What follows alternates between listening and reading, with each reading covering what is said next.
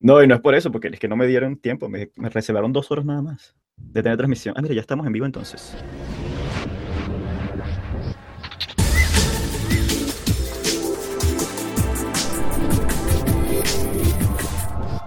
Damas y caballeros de todas las especies, esto es Rolero Casual, donde exploramos los juegos de rol desde la ignorancia.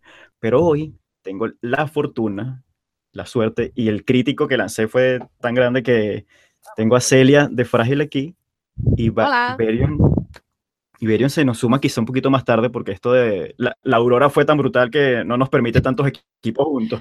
Entonces tenemos que estar pelo a pelo. Hemos conseguido arrancar este con un motor de gasolina. y, y el wifi, el wifi se lo estaremos robando a alguna comunidad vecina. Algo así, porque de verdad que, bueno, no podemos pararlo, así que aquí estamos. Un poquito tarde, pero más vale tarde que nunca, ¿no? Eh, yo soy. Azrael, un rolero súper frágil, y tengo aquí, por supuesto, a, a Celia representando al equipo de Frágil también, pues. ¿Cómo estás? Pues bien, aquí sobreviviendo al MP con los problemas técnicos para arriba y para abajo. Sí, bueno, Pero bien, en eso estamos todos hoy, aparentemente, ¿no? Eh, para, para comenzar un poquitico, este, quería saber para la gente, porque la gente que escucha Rolero Casual, somos todos unos casuales, que nos encanta aprender de las cosas que estamos viviendo, ¿no? Que estamos viendo sobre el rol y todo eso. Y quería, porque lo que son tú y Berion, son, ya estamos hablando antes de, de comenzar la, la emisión, en, en todo lo que es el rol, desde el rol de foro por- para ti, como me estabas comentando, y Berion, que Espada Negra, pues es un nombre ya en, en la comunidad. Entonces quería que nos dieras un breve síntesis de cómo empezaste en el rol, cómo empezaron en el rol Berion, cuando nos puedas responder con suena también, o si quieres darnos una- un resumen, podría ser también.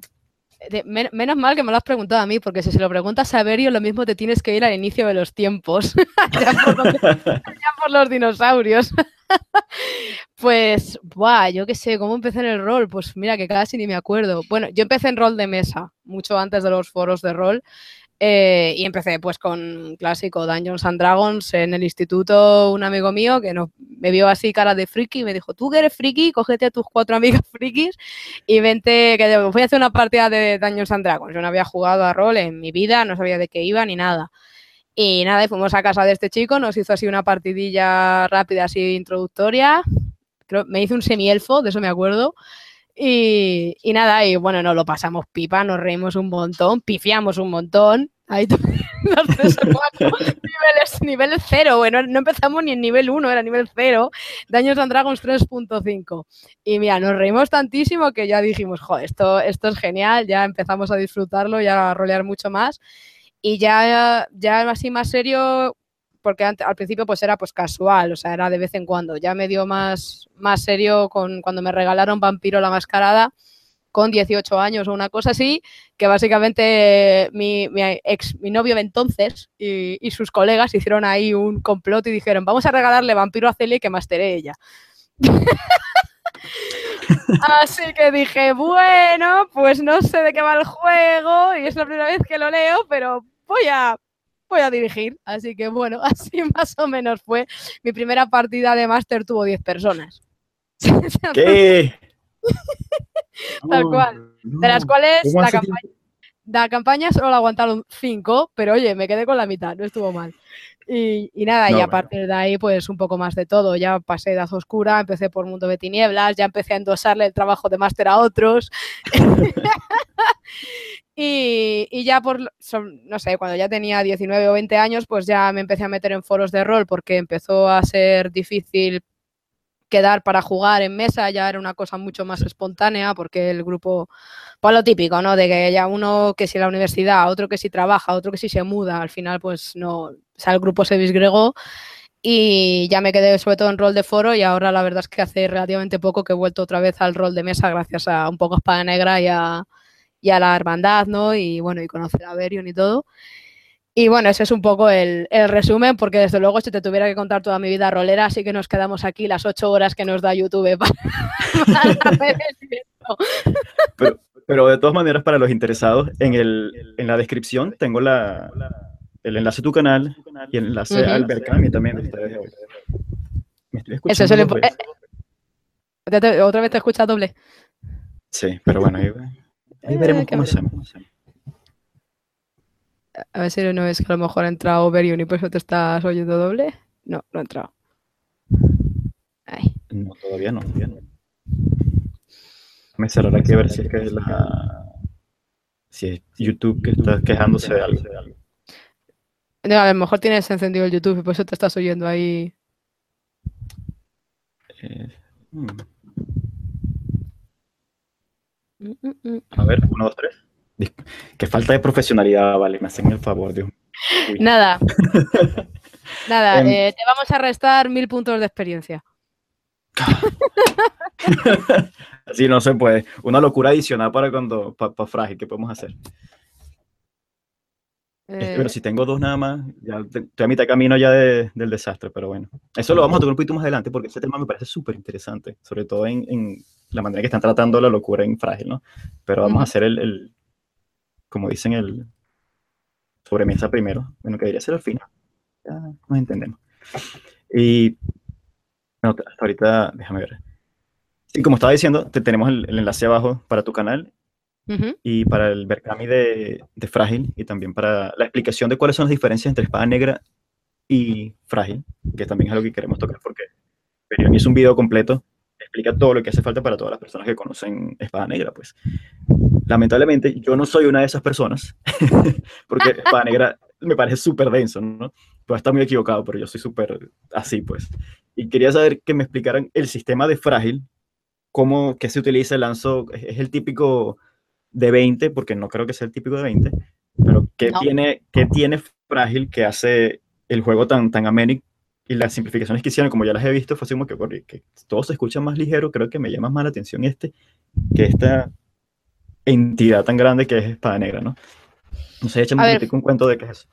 Frágil utiliza el sistema de monedas, runas, dado de dos caras, como lo queráis llamar, ¿vale? Entonces mucha gente por ese motivo lo compara con Fate, pero en realidad no tiene absolutamente nada que ver con Fate, porque Fate es un sistema muy narrativo, mientras que el sistema de espada negra o sistema táctico de espada negra, sistema Sten que se llama, eh, es lo que se llama sistema táctico. ¿Por qué táctico? Porque no es como yo que te, puedo decir, como Dungeons and Dragons, ¿no? Que tú tienes eh, tus bonificadores, tienes tus armas, tienes tu daño tal, tú tiras el dado de 20, cruzas los dedos, aprietas el culo y, y deseas que no, que te saque lo que realmente quieres, o vamos, si ya tiras un 20, pues ya eres Dios, ¿no?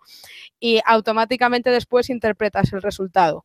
En Espada Negra no es así, no es, ah, como has sacado un 20 le has clavado tu flecha en el ojo. No, no va de eso. En Espada Negra tú tienes unos contadores de lo que, de lo que se llama eh, esfuerzo o cansancio, que es dependiendo de, la constitución que tú tengas, tienes unos contadores. Entonces, cada vez que tú gastas un contador, tiras el doble de dados que el número de dados que tiras es como tu atributo. En eso se parece un poco al sistema de 10, el, sistema de vampiro, que tiras, yo qué sé, pues destreza más no sé qué.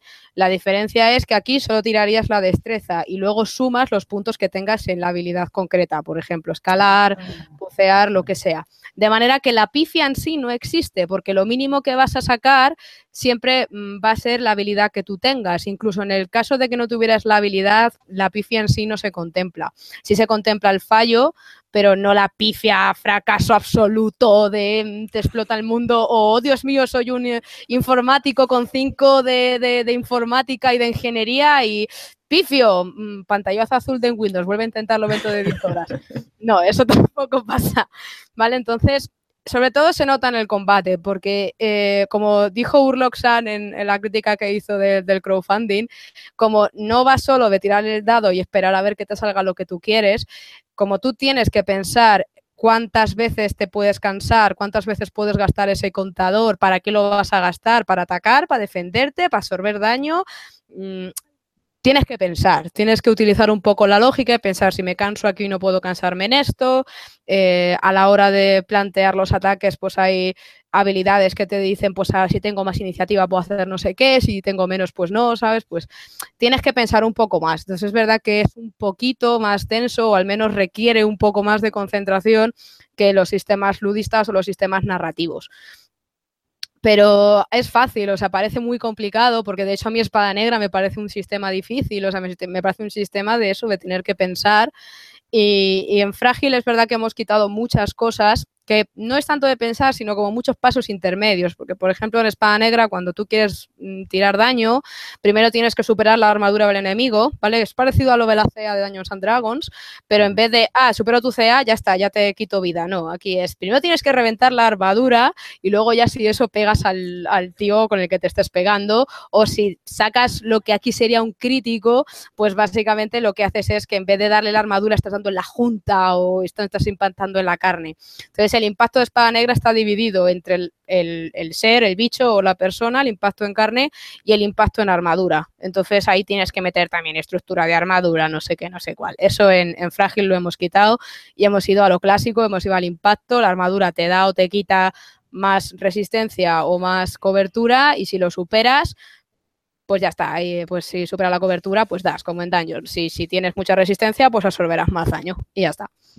Ah, ha, sido muchísimo, muchísimo más fácil.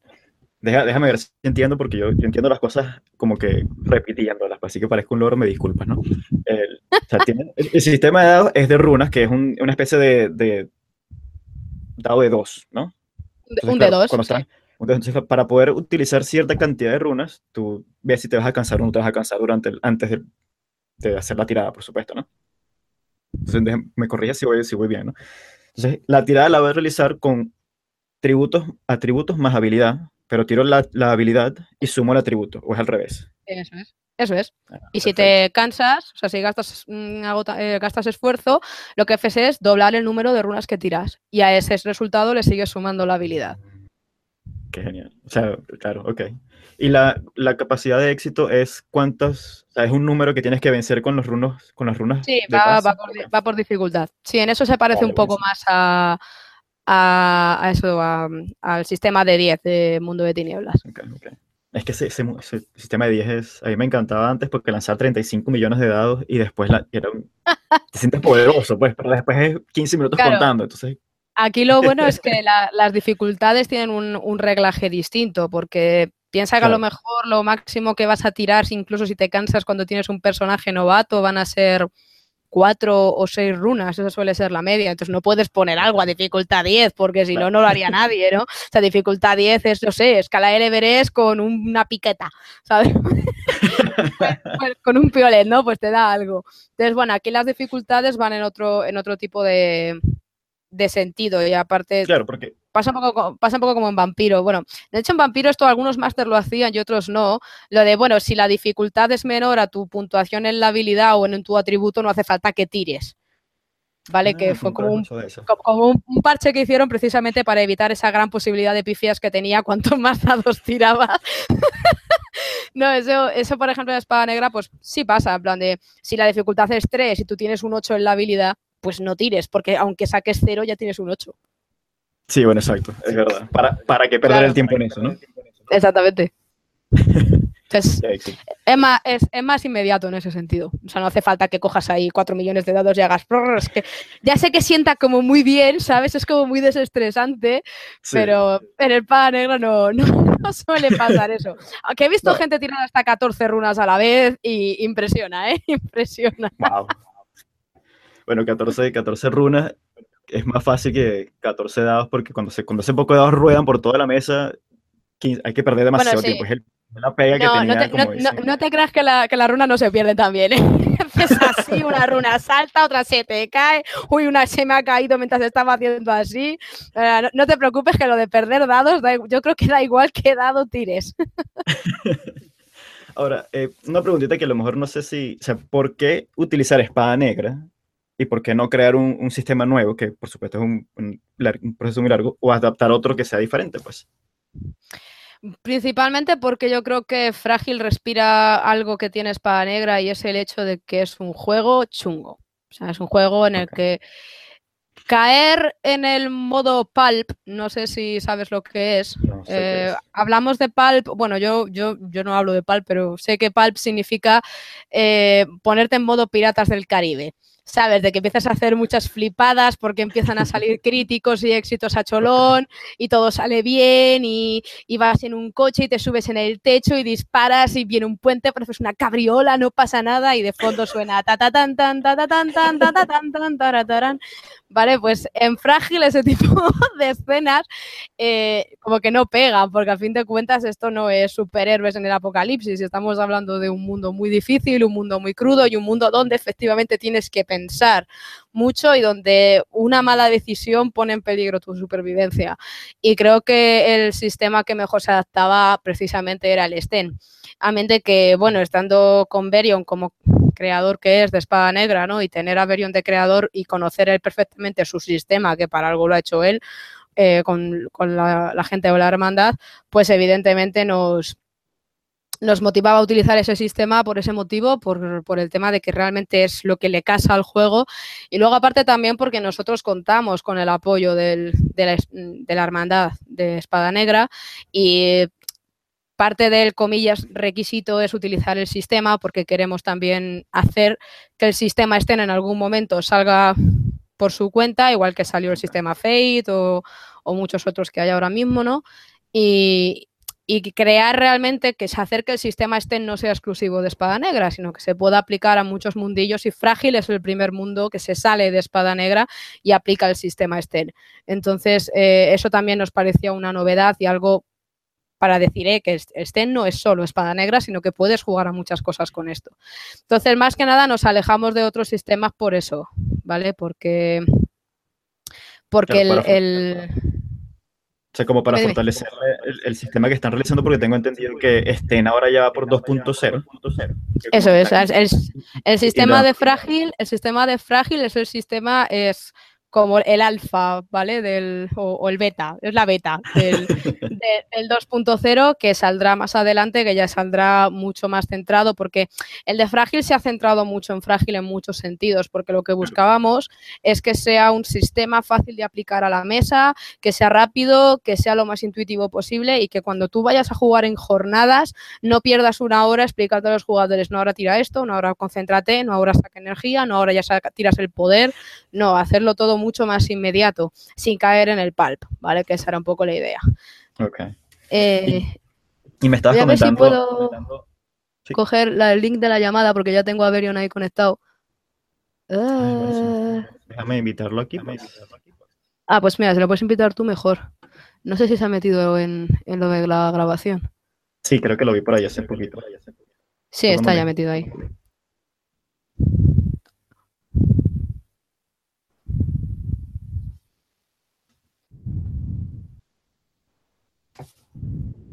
Invitación publicada. Vale, pues a ver si ahí se, se conecta. Te está invitando. Vale, pues bueno, era un poco esa la idea. Ahora sí, ahora que va a entrar Berion, a lo mejor él también te puedes clarificar un poco por qué ese sistema y no otro, aunque creo que su respuesta se va a resumir en un ¿por qué este me gusta? Berion, ¿cómo estás? Vale. Hola, ¿qué tal? Bien, lo has conseguido. A ver, un segundín que os estoy oyendo también por el sitio de grabación, a ver si lo logro silenciar. Ah, verdad. Sí, por ahí tenemos que... Eh, yo lo que he hecho ha sido mm, mandarlo de la grabación por otros, otros mm, auriculares, o sea, por los altavoces y mm, centrarme yo en los auriculares. Y he silenciado el altavoz. Uf. Uf. Pero que. Has dicho algo muy complicado para mí. Em, si te vas a, la parte de. Em, a lo de la grabación, arriba a la derecha hay como un engine con un este de sonido. Sí. Pues si le, si le pulsas, puedes poner abajo del todo, te tiene que poner algo tipo. Eh, monitor o algo así, lo tienes que poner en disable. Vale, es que em, no me permite acceder ni a eso. Ah, bueno, claro, es que como estamos, como estamos grabando ya no lo puedes poner. Pues ponte los, ponte los, los auriculares. Bueno, os escucharé doble, es mi vida. Ahora ya me acostumbrado. Súper profesionales aquí en Está bien, está bien. Soy un superviviente. Mire. Además, oír, voces múltiples en mi cabeza es, algo que ya no me resulta dañino. He, he cogido costumbre con Frágil. Qué bueno, qué bueno. Me, me alegro un montón entonces. Mira, de verdad que bueno tenerla también porque estamos preocupados con que la Aurora te haya echado a perder el equipo, pero ya como que todo está bien, ¿no? Sí, A pesar de las voces que, que ha ha sido complicado, ha tienes habido tu- un momento de pánico, pero ya tenemos ordenador y servidores y de todo. Menos mal. Ah, qué bueno, qué bueno, me alegro un montón. Mira, le estaba contando, estaba preguntando a Celia que por qué espada negra y no otra cosa. Y ella me dice que tú tienes una opinión también al respecto, pues entonces, Que porque el sistema ¿por qué utilizar la espada? Exacto. O Para sea, yo, yo entiendo que, que Espada Negra es un. Bueno, el sistema táctico de Espada Negra eh, tiene un control muy fuerte de la aleatoriedad y por lo tanto es muy apropiado para los entornos que no sean que sean objetivos, que no sean tanto el pulp común en los juegos de rol como, como intentar transmitir una, una, una hostilidad que, que solo se puede remediar tomando decisiones certeras en los momentos apropiados, ¿no? Entonces, yo no, si hay otro sistema que, que responde a esto, desde luego yo no, no lo conozco, así que me parece que era, que era apropiado, simplemente, en mi opinión. Ah, qué bueno. Pero bueno, y Vamos. aquí- Lo mismo que te he dicho yo, más o menos. Exacto. Y me estaba contando Celia que la idea también es demostrar que Sten no solamente es para espada negra, sino que además es algo mucho más abierto y mucho más flexible con respecto a otros mundos, como lo es el mundo de Frágil. Y hablando del mundo de Frágil, yo quería saber por qué hacer un post-apocalipsis en nuestro mundo, habiendo tantas otras posibilidades. Pues en vez de hacer una especie de, no sé, seguir con la fantasía o cambiar a algo que sea steampunk o maybe algo como cyberpunk o algo por el estilo, pues. ¿De dónde sale esa inspiración de destruir nuestro mundo y continuar y seguir adelante, pues? Berion, eso cuéntalo tú, que a ti se te da bien eso de las catástrofes.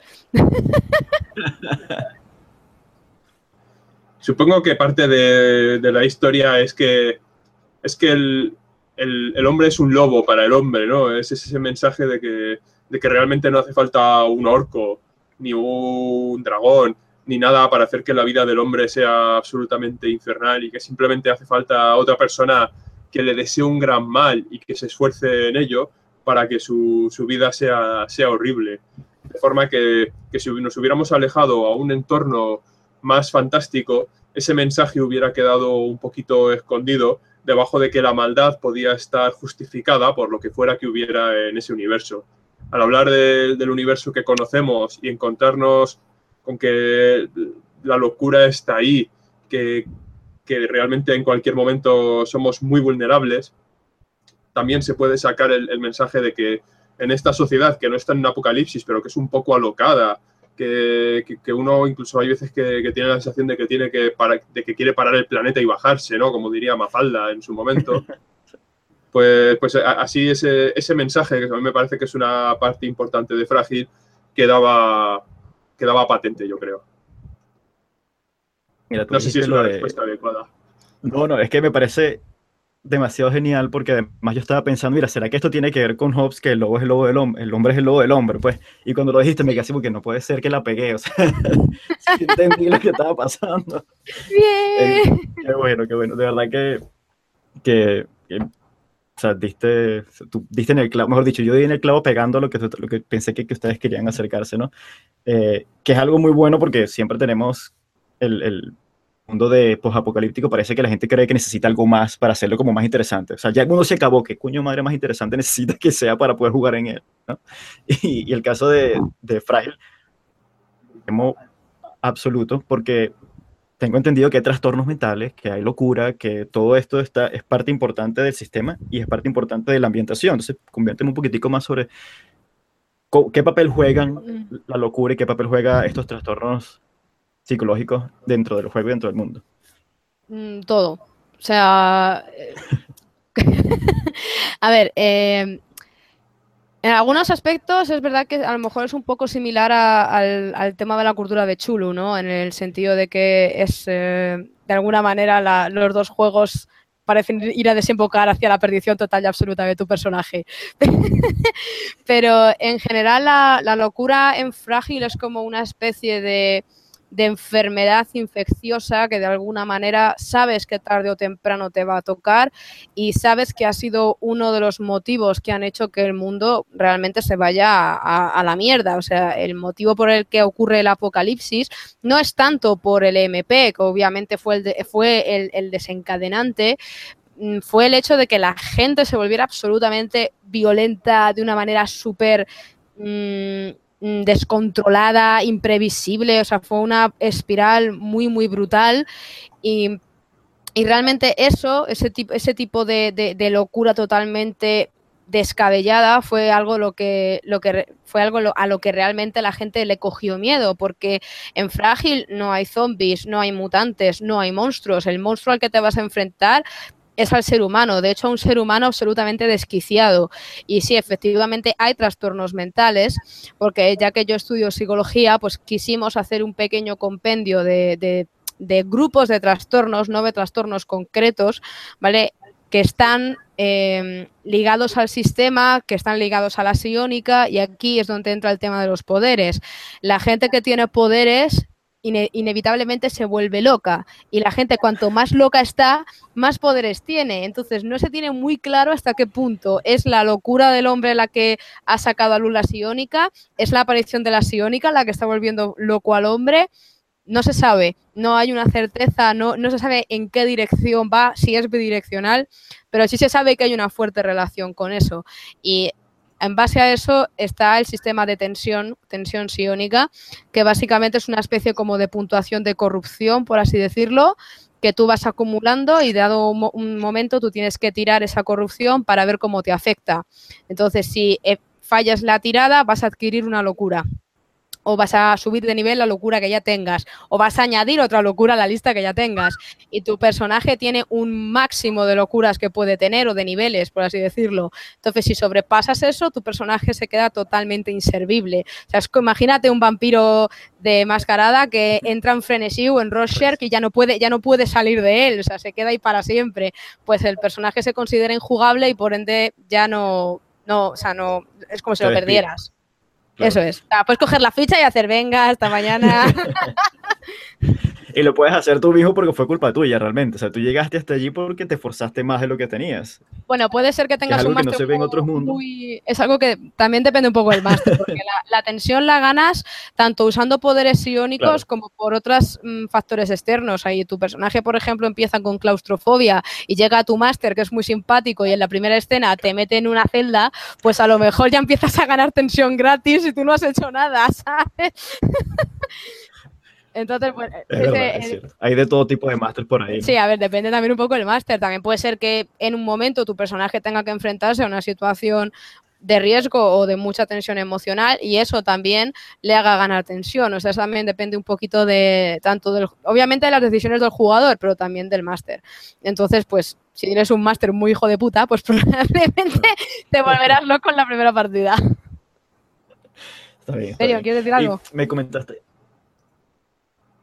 No, yo, estaba encantado escuchando, estaba disfrutando mucho. De todas estas voces que te, alimentan, está bien. Berion, está acumulando tensión. sí.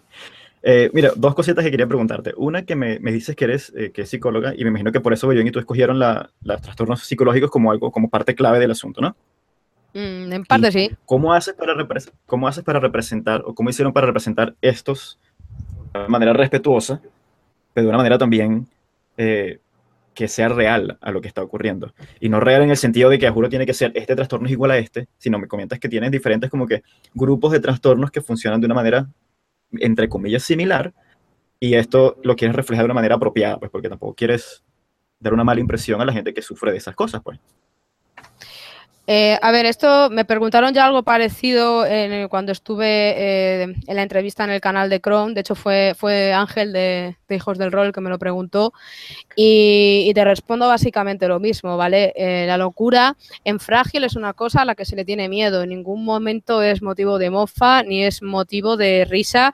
Obviamente, la gente que juega al rol juega para divertirse, juega para pasárselo bien y de vez en cuando una crisis o una locura concreta puede dar una situación relativamente graciosa, pero el, trasfondo general que transmite o que hemos intentado transmitir en el juego es que las locuras son una cosa bastante jodida, especialmente cuando estás en un mundo en el que cualquier cosa puede detonar ese trastorno que tú tienes y en el que no tienes medicación ni hay psicólogos que te ayuden, estás tú solo con tu propia locura.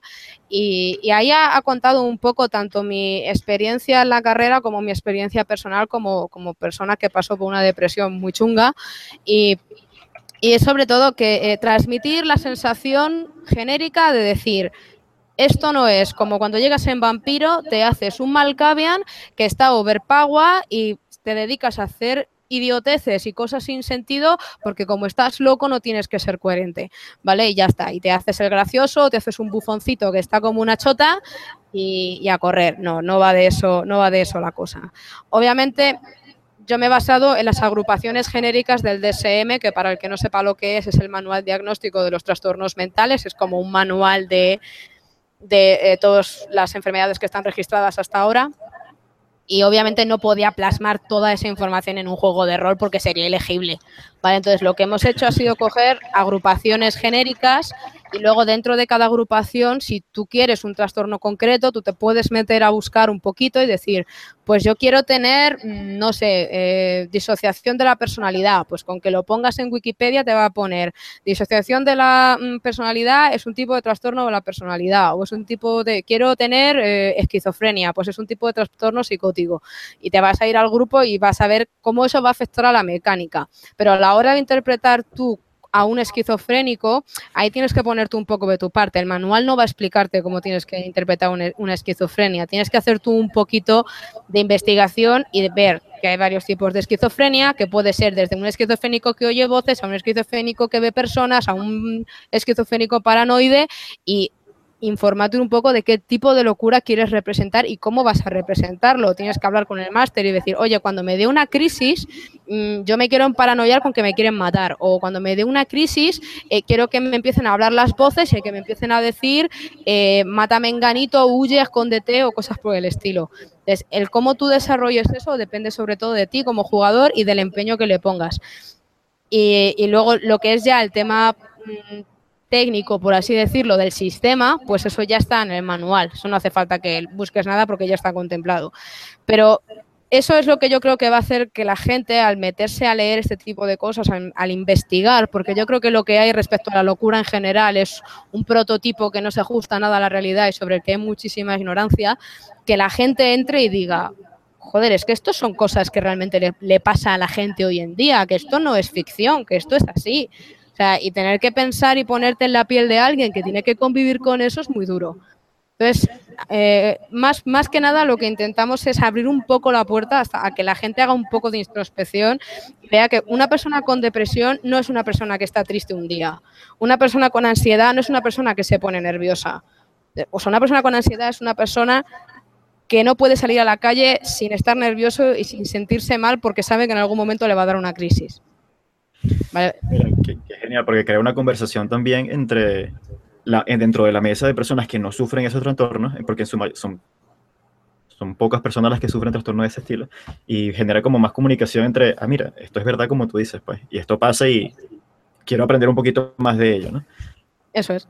Y eso es algo que, que, que quiero, me parece súper importante porque en el juego todos los personajes tienen esta, lo que, este, estos trastornos, pues.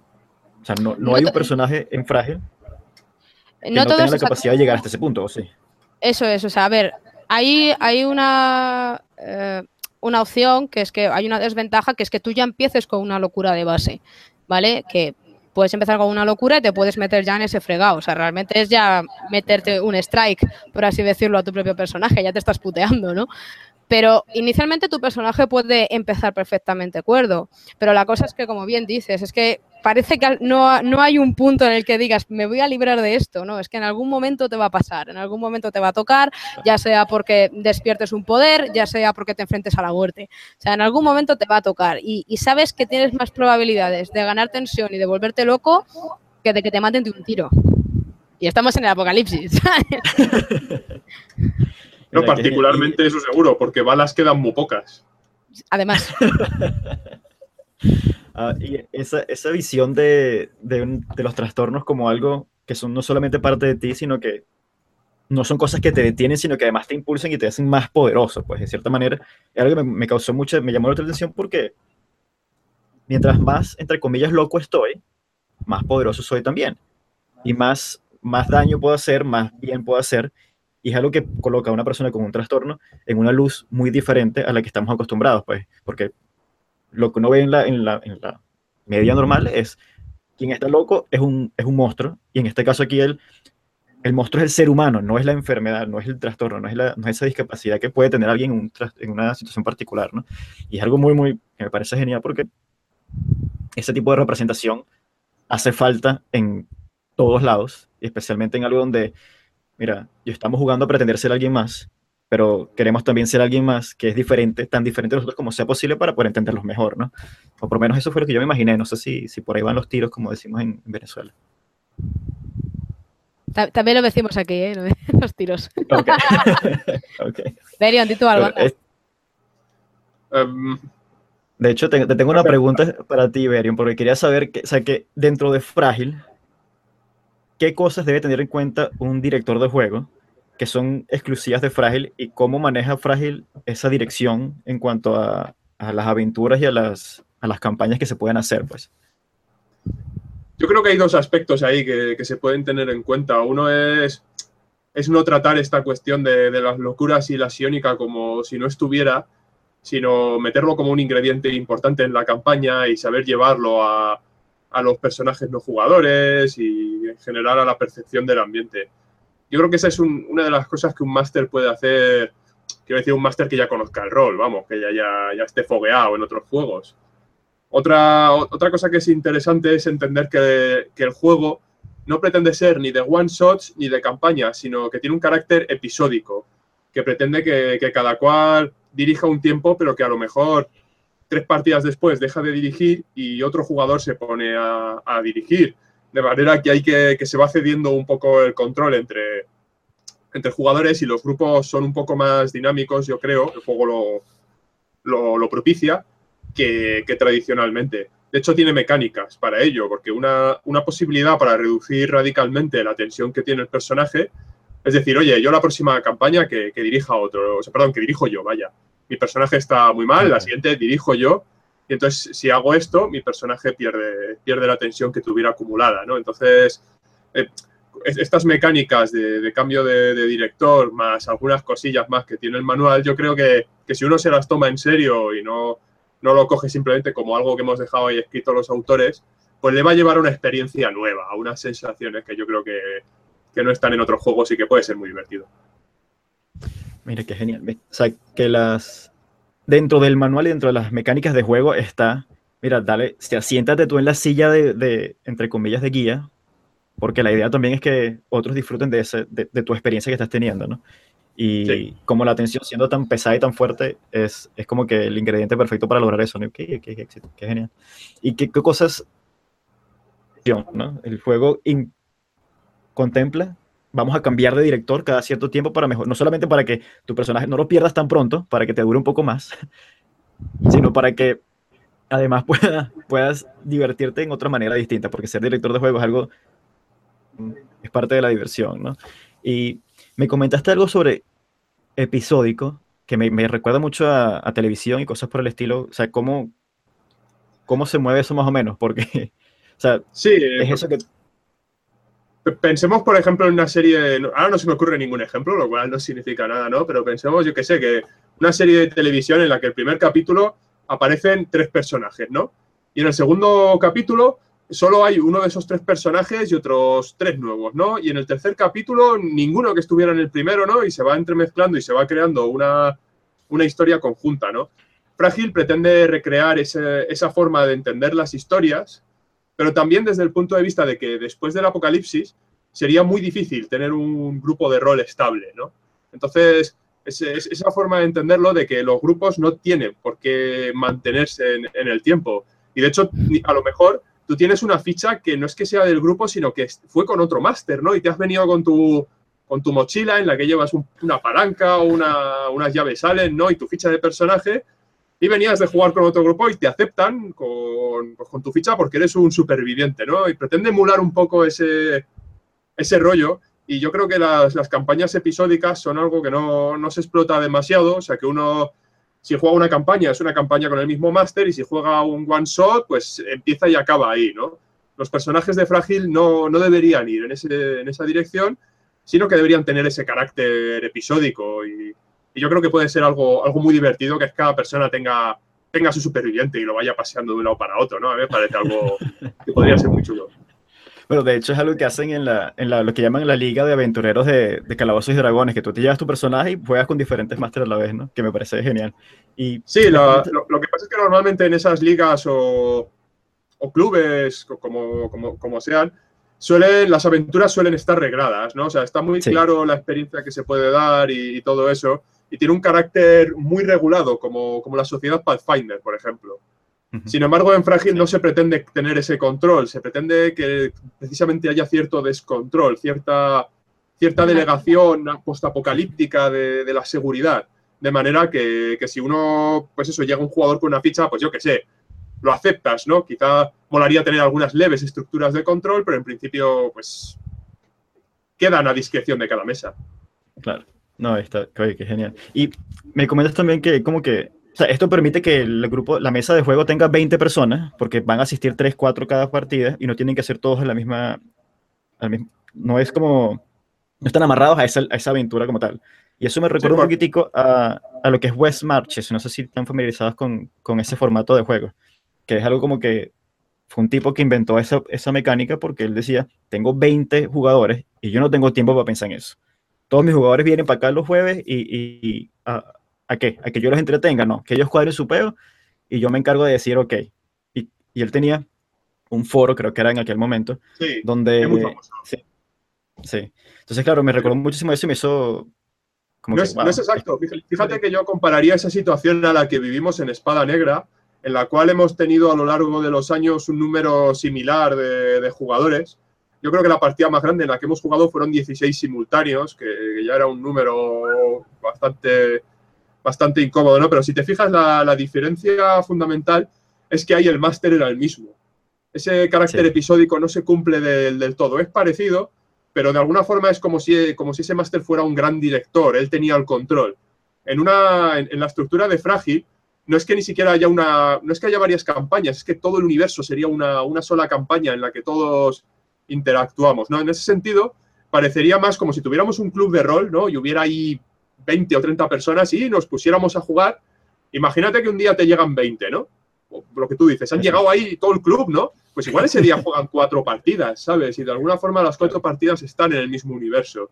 Es un pelín diferente el, concepto, pero, pero de alguna forma sí que tiene un leve parecido. Lo que tú dices se parece aún más a una gran campaña y esto es más episodios sí. independientes. Ah, qué chévere. Mira, tenemos unas preguntas aquí. Yo nunca pensé que la gente iba a preguntar cosas. Qué interesante es esto. La gente te hace preguntas. oh, Dios mío, la gente me pregunta cosas. La gente pregunta cosas. Qué interesante. Este, David dice que tiene dos preguntas. Una, si se puede jugar sin Sionica. Y lo segundo que dice, que, que le contestaste también, Celia, un poquitito más adelante, si los animales también se están volviendo locos. ¿Cómo es la, la en principio, la dinámica eh, en esos dos eh, aspectos? Bueno, ya, ya le he contestado, pero bueno, para los que lo vean a posteriori, eh, sí, se puede jugar frágil sin psiónica si queréis. O sea, de hecho, podéis jugar frágil incluso en los primeros momentos del EMP, ¿sabes? Cuando todavía la explosión psiónica no había sido tan intensa, no había tanta gente con poderes, porque fue una cosa que se fue desarrollando a lo largo del tiempo. Y, y por poder puedes centrarlo más en el survival si quieres. Pero no, es verdad que pierdes un poco el encanto porque no es el, el, objetivo de Frágil. O sea, el objetivo de Frágil no es jugar un survival, que poder puedes perfectamente, pero eh, yo creo que la parte de la gracia de Frágil es precisamente todo el tema que comentamos de la locura, ¿no? Y de, y de cómo va despertando la psiónica en cada personaje, ¿no? Entonces creo que le quitas un poco la, gracia. Sobre si la locura afecta a los animales, eh, no está especificado en el manual. Y como no está especificado en el manual, y la primera norma del manual es que te puedes pasar la norma del manual por el potorro si te apetece, ¿vale? En principio, no, no está, no está afectando a los animales, pero oye, que si te quieres hacer una campaña en la que les afecte y los animales empiezan a volverse chiripas, pues ok, ¿sabes? De, mola, más, me parece hasta interesante el concepto, ¿no? De que yo qué sé, los animales empiezan a volverse todos turuta también. A ver, hay que decir que los, los, animales también desarrollan afecciones de este tipo y sufren depresiones y sufren ansiedades. Como tienen menor memoria, ¿no? En principio no, no va a ser lo mismo, pero bueno, todos hemos visto, por ejemplo, animales que han sufrido maltratos, ¿no? Y no vuelven a ser los mismos. Lo mismo estoy diciendo, yo no sé del asunto, ¿vale? Yo no soy veterano, pero entiendo que podría ocurrir, la verdad, ¿no? O sea, podría ser. Sí, ¿por qué no? Exacto. De verdad que sí. Este, John Su. ¿Cómo pronuncias tu nombre, chamo? ¿Cómo me haces todo esto? John pregunta que, si va a haber... John Chu. Chu, John Chu, ok. Ahora sí, pues. De, todas maneras, respondiendo a, jugar, a jugar frágil sin Sionica, eh, realmente jugarse el sistema Sten sin utilizar los atributos sobrenaturales, lo, yo creo que lo deja un pelín cojo. Entonces, si, yo creo que si a Frágil le quitas la Sionica, te surge un poco la pregunta que decían, ¿no? De, de pues ya tienes otro juego, ¿no? A lo mejor tienes Apocalypse World o la Era de Acuario o a lo mejor este que ha sacado un no solo rol de Mundo Roto, que no lo conozco, no lo he leído, de manera que no puedo afirmar si, si es útil o no, ¿no? Sí, eh, Post-apocalíptica Mundo Roto se llama. Sí, pues a lo, a lo, mejor uno de esos representa el asunto. Yo no, no lo sé, yo creo que jugar a Frágil sin, sin Sionica es de alguna forma quitarle, quitarle su sentido, dejaría de ser frágil, sería simplemente una cosa que no es la misma reflexión. Yo, yo os animo a que le deis un, un tiento con, con todo. John nos estaba preguntando que si va a haber una hermandad como la de, como la de Espada Negra para Frágil y, parece, y ustedes tienen comunidad en, en Google Maps, tienen Telegram, tienen página web, o sea, John, ¿qué más quieres? O sea, no sé, pregunto, pues. Si, quieres algo más, pues para antes, seguramente se saca. Yo es que no, no puedo poner links en el chat porque no soy admin, ¿vale? Pero sí hay una comunidad, sí hay un Telegram que es abierto, puede ah. entrar cualquiera, ¿vale? Y, y sí, efectivamente ahí estábamos todos, eh, cada cual pues aportando sus cositas, ¿no? Y, y, tal. Hermandad, hermandad como tal que hay en Espada Negra, en principio no va a haber. Nosotros yo creo que estamos buscando el concepto de una comunidad un poco más amplia, más abierta, porque al fin y al cabo Frágil es licencia Creative Commons Share Alike, con lo cual eh, la idea es que la, gente aporte sus propias ideas y, vayamos entre todos expandiendo el mundo, ¿no? Y que todo eso se comparta y todo, toda la comunidad tenga acceso a, a todo tipo de informaciones o de, o de cosas que se vayan haciendo, ¿no? Y, y bueno, en principio pues hemos empezado por ahí, quién sabe lo que nos deparará el futuro si es que sobrevivimos. Sí, de, alguna manera yo creo que esta licencia tan sumamente abierta, a la que yo creo que algún día se sumará también las obras de Espada Negra, esta forma de obrar, ¿no? Lo que, lo que viene a decir es que sí, puede ser que haya una hermandad de Frágil, que la abra quien quiera. Esto ya, Frágil ya no es propiedad de, de sus autores en, nin, casi, en ningún sentido prácticamente por esta licencia tan abierta. Así que quien quiera puede abrir una hermandad o, o dos, o hacer otro juego, o, o, lo que sea, la verdad, o hacer una aplicación que considere necesaria. Esto es, esto es de todos ya, bueno. en muchos sentidos, ¿no? Mira, John, ya tienes el dato ahí. Si quieres abrir tu, tu propia hermandad, mira para adelante que está. Tienes la bendición de los autores. ¿Qué más puedes tener? yo sé. A ver, te burro. a ver yo, si hace la hermandad de frágil, yo seguramente me una. Lo, yo, yo, yo, también, yo también estamos todos, así que ya sabes. Este, los enlaces los voy a colocar en la descripción una vez que, que todo esto esté cargado y que YouTube diga sí, puedes publicar el video oficialmente, así que se pasen por acá y lo mantenemos ahí. De todas maneras, eh, Esclavo estaba ahí comentando, preguntando si hace falta tener un, un, PNJ como tu propio jugador para, para recuperar, para diluir esa tensión que tenías cuando, cuando estabas en, jugándolo como persona no, y bien dices está, que no. Está preguntando si cuando tú quieres bajar la tensión a tu PJ eh, haciendo de máster que si tu PJ tiene que aparecer como PNJ Exacto. en la partida que máster es. No, de hecho la idea es que no aparezca, me parece, porque la idea es que tu personaje se toma un descansito, ¿vale? Se, Para se, se fue a dormir en la, en la, cabaña un rato. Se, okay. va, se, se, sale un poco del mundo y me dice, me voy a ir a un spa. Exacto. ¿Vale? A, a, ver si queda agua caliente, ¿no? Pues, pues eso. Entonces, eh, te está preguntando también que si no tendría que recuperar si no tendría que recuperar tensión, no haría falta, ¿no? Esa, esa es la recompensa, creo que dice. No entiendo muy bien la pregunta, la verdad. Creo que está repitiendo lo que me imagino, corrígenos si, si, nos equivocamos, esclavo, pero está diciendo que si aparece en la, en la aventura, entonces no se está relajando, no está, claro. no está perdiendo tensión, así que hecho, la recompensa como es PNJ, que te fuiste a dormir, pues. Claro, como PNJ podrías ganar tensión, con lo cual no tendría mucho sentido que estuviera ahí. claro. A ver, este... si eres si eres un, un máster muy, muy objetivo y no eres el típico capullo que saca su personaje para ser el super prota, igual puedes ponerlo en algún momento para, yo qué sé, para dar un, para hacer un cameo o algo así. Pero si te pones a hacer master ficha, entonces yo creo que mal vamos, la verdad. Sí, eso creo que es verdad para todos los juegos de rol, ¿no? Em, es, una cosa, es, una, es, una cosa, que no soporto, tengo que decirla. Sí. una cosita que quería saber, o sea... Yo, alguna vez lo he hecho, ¿eh? Frágil. He, sacado mi personaje, pero no he tirado ni una runa. O sea, ha salido para, a lo mejor para dar la misión o para meterse en un problema o algo, pero no para no, Yo, no, yo, hablo, yo, hablo, de cuando tú te, estás mastereando, pero estás jugando con tu ficha. eso, eso es. No, es. algo que me mole. Y volviendo al tema de que la ciónica es lo que hace frágil, frágil. ¿Por qué? Y es, tengo dos preguntas que son súper superficiales. ¿Por qué se llama frágil? Pero la más superficial de todas es, ¿por qué el logo de frágil es como es? Porque cada vez que lo veo, me, me, rompe los ojos y digo, es que esta es la intención, porque así, así me imagino que es la mente de la persona que vive en ese mundo, ¿no? O sea, ve todo así, como todo roto. Pero digo, pero, o sea, si es, o sea, son las dos cosas que digo, ¿por qué frágil si eres una persona súper poderosa que está lentamente yendo a la locura? Pero es que a la vez pues, eh, eres poderoso y eres frágil. Claro, es que ahí está, ahí está el, meollo, que al final todo proviene de la fragilidad de la mente humana, porque incluso siendo el ser más overpower, eh, eh, estás a esto de caer en la locura y perderte a ti mismo. O sea, es que realmente nada te va a salvar del hecho de que al final vas a acabar fatal. Así que el ser humano, el, ser, o sea, el concepto de frágil se extiende tanto antes como después del apocalipsis, en el sentido de que ahora mismo el ser humano también es muy frágil, ¿sabes? Eh, es un poco el hecho de que el ser humano siempre es dependiente de algo y en este caso que es lo que nosotros destruimos con el apocalipsis es la tecnología, el hecho de que te digan qué moda llevar, a quién tienes que votar, eh, qué tienes que comprar, cómo tienes que vestir, cómo tienes que actuar, eh, pues todo, eso hace que al final el ser humano sea realmente bastante maleable y cuando le rompes todo eso, cuando pierde todo eso, se ve solo en un mundo en el que no sabe muy bien cómo defenderse y eso también es fragilidad. O sea, al final todo se resume a que el ser humano es frágil en casi todos los aspectos de, su existencia, con o sin poderes. Entonces, de ahí salió un poco el, nombre de frágil para, para el juego. Y en cuanto al logo, pues básicamente cuando yo me puse a diseñar así un poco los... Sí, ya lo que es en el tema más así Te perdí un allí.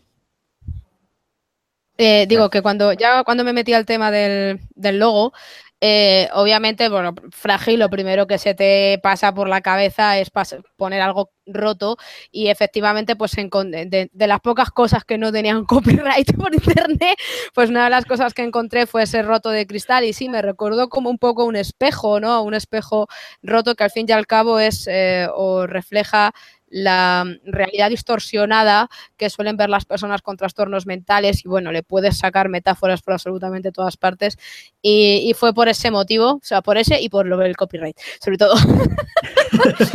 Para que al, final se quedó eh, ese logo de, un, cristal roto, ¿no? Y, bueno, pues básicamente salió toda la estética envolvente salió eh, en base a eso hablando de estética, eh, pásense por favor por la página eresfrágil.es porque tiene minijuegos. Bueno, no son minijuegos, porque al final de cuentas todas las preguntas que te hacen te hacen sentir incómodo, ¿no? Es así como que matarías a alguien por el bienestar público, tú y que...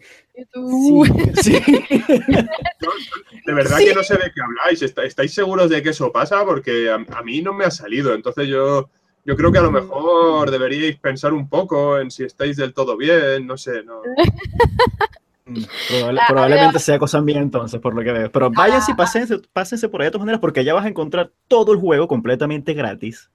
Porque está en digital ya puesto completo. Desde la introducción hasta el punto final está todo allí. Así que por favor se pasen por ahí también. Y me dicen si, si es verdad que uno está medio loco y ve cosas o no, pues. Porque. y que, te lo, que, te, lo confirmen. A veces es verdad que la locura se contagia. Sí, a ver si eso es contagioso o no es contagioso, porque de verdad que, me parece interesante. Y para, para, ya acercarnos al final, para no tener a la gente mucho tiempo aquí molestándola, eh, vamos a hablar de lo que es el Berkami como tal, porque todo esto, lo que hemos hablado hasta ahora, es vigente desde el punto de ahorita hasta el infinito, pero el Berkami se acaba en 30 días, pues, ¿no? Y ya, o sea, tiene la, la, la, meta hasta ahorita, ya está, completa, está completada, el proyecto está financiado, y tienes 151 mecenas con 3.633 euros. Correcto. Ya, ¿no? Y, o sea, todo, y todas, las, todas los, los- las metas, todos los steps, ¿cómo se llama esto? Los, los pasos, pues los diferentes tiers que tienen, los stretch goals, van moviéndose poco a poco y no hay nada que sea digital. Porque Eh, todo bueno, lo tienen eh, gratis. ¿no? Sí, han, han salido cosas ya en digital. De hecho, eh, se va a publicar un escenario de campaña que, que sacamos así en plan sorpresa cuando eh, conseguimos la meta 2500 y también si llegamos a los 4500 también se sacará tanto en digital como en físico la- el, el escenario de campaña de, de Pozo Amargo.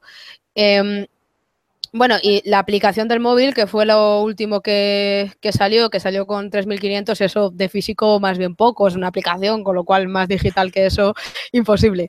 Eh, pero lo importante es que todo lo que sacamos, en- o sea, toda la financiación que estamos pidiendo realmente es para poder sacar toda la información en físico, porque nosotros todos, lo, lo digital, todo lo que esté lo vamos a subir. Cuando tengamos el PDF maquetado, también lo vamos a subir gratis. O sea, todo lo que sea digital está, va a estar gratis en la web o ya está gratis en la web.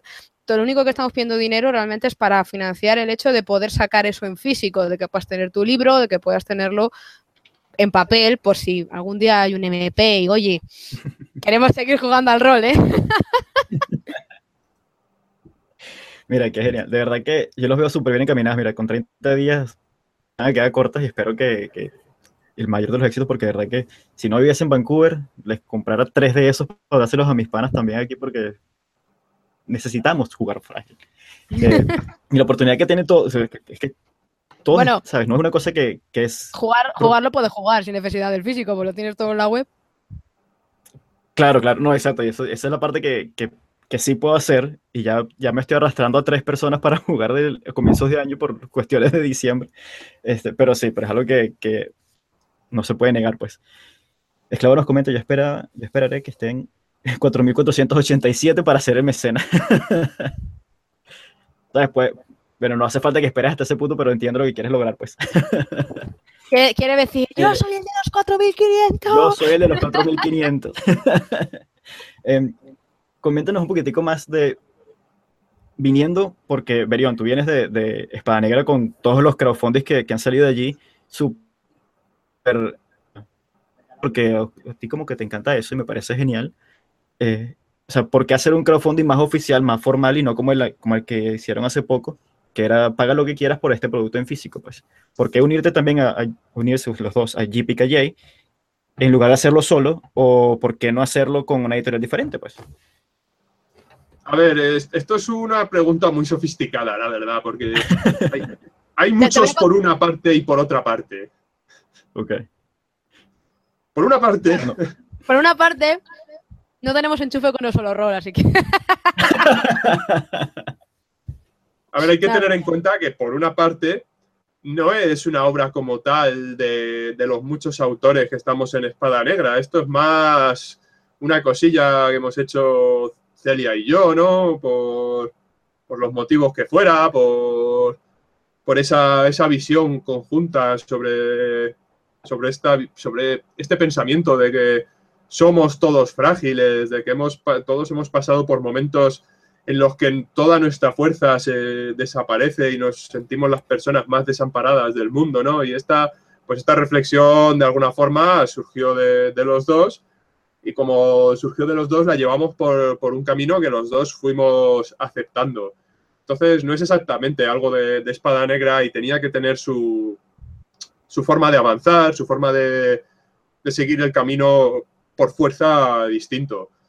Y llegamos a esta, esta conclusión después de, de pensar en qué sería exactamente lo mejor para, para Frágil. Espada Negra es una obra que a, mí personalmente me, me encanta, no tengo ningún reparo hacia Espada Negra y, y seguiremos publicando muchísimo tiempo, pero Frágil es, es distinto. Al haberlo sacado desde la, si lo hubiéramos sacado desde la web de Espada Negra, de alguna manera hubiera parecido una obra dependiente de, Espada Negra y no lo es.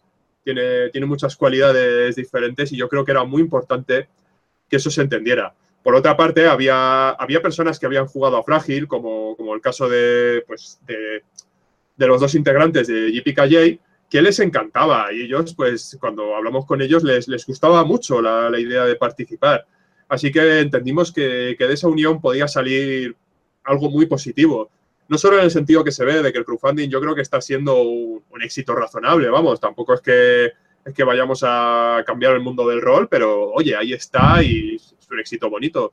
Pero por otra parte, yo creo que se va a notar mucho, por ejemplo, en la maquetación, porque el, estimado Carlos Variable tiene muy buen gusto maquetando. y Yo creo que le va a dar un, toque a, Frágil muy elegante. Sí, además de que, de que como le gusta, pues cuando, cuando haces algo con gusto, que ojo que no digo que variable no haya disfrutado todos los trabajos que haya maquetado, pero cuando ya demuestras ese, ese interés inicial de decir, hostia, que a mí esto ya de per se me encanta, pues se nota mucho, porque ya, ya le pones mucho cariño, ¿sabes? Y le pones muchas ganas y es una cosa que yo tenía clarísima en cuanto hablamos del tema de maquetar frágil.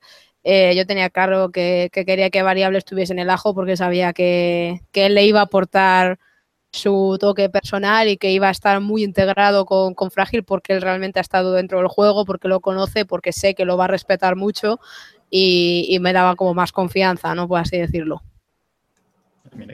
Y bueno, me imagino que siempre es bueno trabajar con un equipo que ya está enamorado del producto tanto como tú, pues.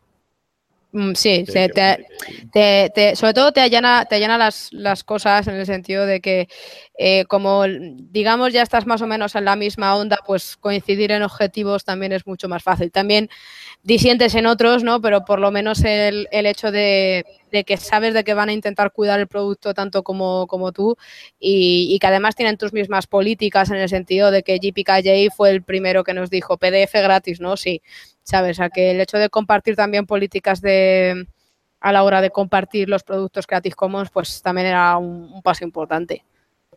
Claro. Y es eh, eso, ustedes están lanzando un juego completamente en Creative Commons que me parece genial y son realmente es una inspiración muy grande porque permite que la comunidad se alimente sola, ¿no? Y no es que se alimente sola porque yo no voy a hacer nada, sino al contrario, se alimenta sola porque yo soy parte de la comunidad, no soy autor, sino parte de la comunidad y es algo que, que les admiro muchísimo a ustedes porque eso, se nota que no tienen esa, ese puño de acero que muchos otros tienen que dicen, este es mi producto, sino que ustedes trabajan de una manera que es, este es nuestro producto y vamos a verlo adelante, ¿no? Sí, pero yo, yo creo que en realidad es, esa, esa, sensación de control que tienen es ilusoria. Creo que en realidad cuando un autor escribe una obra o canta una canción o hace cualquier actividad que represente pues, la, actividad humana, a fin de cuentas, eso va a, perder el control en el momento en el que lo suelte. Eh, en este mismo vídeo, en el momento en el que ya no estemos en él, sus interpretaciones van a depender del que lo esté viendo. Y le queramos poner límite o no, eso es como poner vallas al, campo. A fin de cuentas, la interpretación de cada uno va, a ir fluyendo y va a generar entre, la, entre el colectivo de personas una visión. Yo creo que en ese sentido, pues yo qué sé, ni las, ni las grandes obras del rol, quedándonos en el rol, como puedan ser Dragones y mazmorras, mm, yo qué sé, Warhammer o, las grandes, ya no están bajo el control de esas empresas, sino que el, sentido común y, la, y, el fluir de, la mentalidad ha, llevado a que, a que surjan cosas como las, las, que conocemos, que es que jugamos, nos divertimos y hacemos, incluso aunque la ley esté en nuestra contra. Eso a mí me parece que, que hay que apoyarlo, hay que decir, eh, bueno, la ley está en vuestra contra, pero mira, no, ¿sabes? Hasta, hasta ahora, ahora esto con la ley a vuestro favor, a favor también nuestro, de todos. Claro. No, mira, qué éxito. Este, ya tenemos más de una hora aquí hablandito y me, están diciendo que la reserva se me acaba, entonces tenemos que ir cortando un poco, ¿no? Eh, ahora, para ir cerrando, ¿dónde, ¿dónde los pueden encontrar? Además de eresfrágil.es, ¿dónde más están ustedes en la web? Eh, yo voy a colocar todos los enlaces que me digan y que me estén comentando en la descripción para poder tenerlos también en acceso y que la comunidad vaya creciendo también, pues. Pues eh, ahora mismo oficiales, así de frágil, pues aparte de la web, eh, está también el, el, perfil de Google Plus, que vamos ahí reblogueando todo y haciendo los anuncios y todo. Está la comunidad de Google Plus, está el chat de Telegram público y luego también está el, canal de YouTube, donde vamos subiendo también teasers, mmm, entrevistas. La, hemos subido hace poco un vídeo hablando con la ilustradora, con Amelia Sales, que nos ha estado explicando un poquito de, de su trabajo, de cómo le ha dado eh, forma a las ilustraciones de Frágil y tal. Y, y, bueno, así oficiales son las, las que hay. Luego, aparte, Eh, algunos ya me conocen, yo tengo un canal que es, Gato Cebolleto, que estoy también por ahí y también disponible. Y a Berion le podéis encontrar en, Google Plus y en las redes como Hermano Olvidado o Berion Alendar y también vamos a estar por ahí. También, por ejemplo, en la web de Espada Negra nos podéis escribir de este asunto, que evidentemente ahí también damos respuesta. Qué bueno, qué bueno. Y aquí también voy a ponerles el canal de Telegram, dejen ponerlo en el chat, que me toca también. Porque tienen como 40 ya, ya miembros y eso está creciendo cada vez más, así que, o sea, de verdad que mucho éxito para todos. A mí me pueden encontrar en Arrael CSS en todas partes. De verdad que, chicos, un millón de gracias por haber venido. Disculpen que los corte así, pero si no, los, si, no, viene la gente de aquí afuera y me, ya. tumba el vídeo, pues. y te, y fragilizan la cabeza. Sí, que tener poderes y no que no tenerlos. Entonces, aquí no va a pasar, entonces no podemos hacer más nada, pues. De verdad que un abrazo inmenso, un millón de gracias por haber venido acá, un millón de gracias a todos los que comentaron y preguntaron también. Y bueno, nos vemos pronto y mucho éxito porque ya, mira, el está financiado y lo que queda es seguir creciendo, que es la última pregunta que quería hacer y no me da tiempo, pero del futuro de Frágil, ¿qué me pueden decir en los próximos cinco minutos? Pues nada, básicamente eso, que esperamos seguir creciendo, esperamos seguir publicando todo el material que podamos en la web, eh, estar disponibles para todas las personas que quieran ser parte de esta comunidad y sobre todo esperamos seguir expandiendo cada vez más el mundo y, si es posible llevar cosas a físico, pues, pues mejor. Y iremos llevando a Frágil a jornadas eh, por España, todavía no al otro lado del charco, ya, ya veremos. que el día, no sé, cuando seamos mega super famosos o algo así. Y, claro que sí. Y, nada más que decir, eh, más allá de que, bueno, que muchas gracias a ti por, por traernos por tu canal. Y, y, nada, que muchas gracias a los que estáis ahí en el chat. Y yo qué sé, que a ver si nos vemos y hablamos más. Ah, y que se, hacen partidas de frágil en directo en el canal de variable Las Masterea Berion. Vale, estas dos últimas semanas no ha podido ser por vicisitudes de la vida, pero hay partidas en directo por si queréis verlas o queréis apuntaros o lo que sea, pues aquí el señor máster se encarga del tema. Yo no soy muy buen máster, pues creo que, que, soy mejor matemático y escritor de cosillas, pero bueno, me, estoy a la disposición de todo, todo el que quiera jugar. Y yo quiero decir que el futuro de Frágil es, la comunidad. Frágil ya pertenece al conocimiento humano y ya está. Dependerá de, del que quiera jugar. Bueno, y con, qué reflexión más, más buena que esa, pues frágil es, es, de todo porque somos todos frágiles, pues. De verdad que gracias a todos por estar acá con nosotros y bueno, seguimos en contacto, pues. Un abrazo.